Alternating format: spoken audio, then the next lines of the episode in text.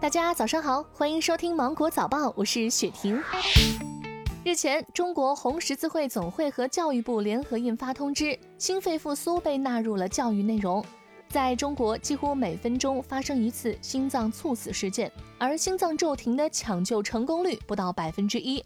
在最初四到六分钟的黄金时间，有效实施心肺复苏，将赢得宝贵的抢救机会。多一人学会，就可能多救一条命。近期，美容经济成为了新消费热点。受疫情影响，各大医院整形科在四月份之前处于停诊状态，进入七月份明显忙碌起来。在上海第九人民医院整形科的候诊区，记者了解到，目前这里平均每天的门诊量在一千人左右，有医生的手术排期已经排到了明年的七月份。此外，有数据显示，二零一九年有两千多万中国人进行了医美消费。二十八岁以下的医美用户占比已经达到百分之五十五左右，九零后、九五后、零零后成为了整形主力。专家提醒，整形手术千万不要盲目跟风。对男孩来说，十八岁左右是外形定型的年龄，女孩一般是十六岁左右，所以低于十六岁，理论上来讲就不要做手术。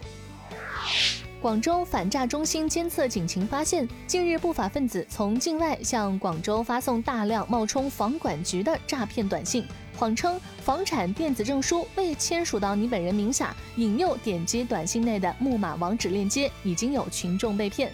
提醒各位，收到这样的短信马上删除，千万不要点开里面的链接。深圳经济特区健康条例草案修改一稿提出，推行强制休假制度。明确用人单位的职业健康管理责任，规定用人单位安排员工作息时间，对脑力和体力劳动负荷较重的员工实行轮休制度。二十五号，重庆永川乐和乐都野生动物世界里的黑猩猩与陕西西安秦岭野生动物园的黑猩猩来了一次云端相亲。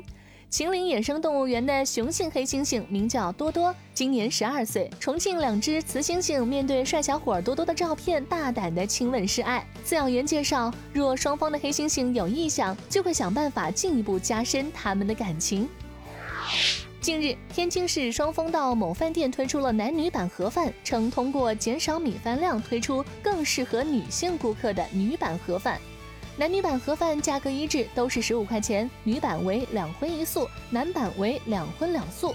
对此，天津市餐饮行业协会会长李家金表示，男女版盒饭是以协会下属分支膳食营养专业委员会的名义出现的，协会本身没有提倡过性别分类。据了解，推出女版盒饭的饭店是膳食营养专业委员会主任屈慧敏名下的三尺瑜伽宴。他表示，此举的目的是节约粮食。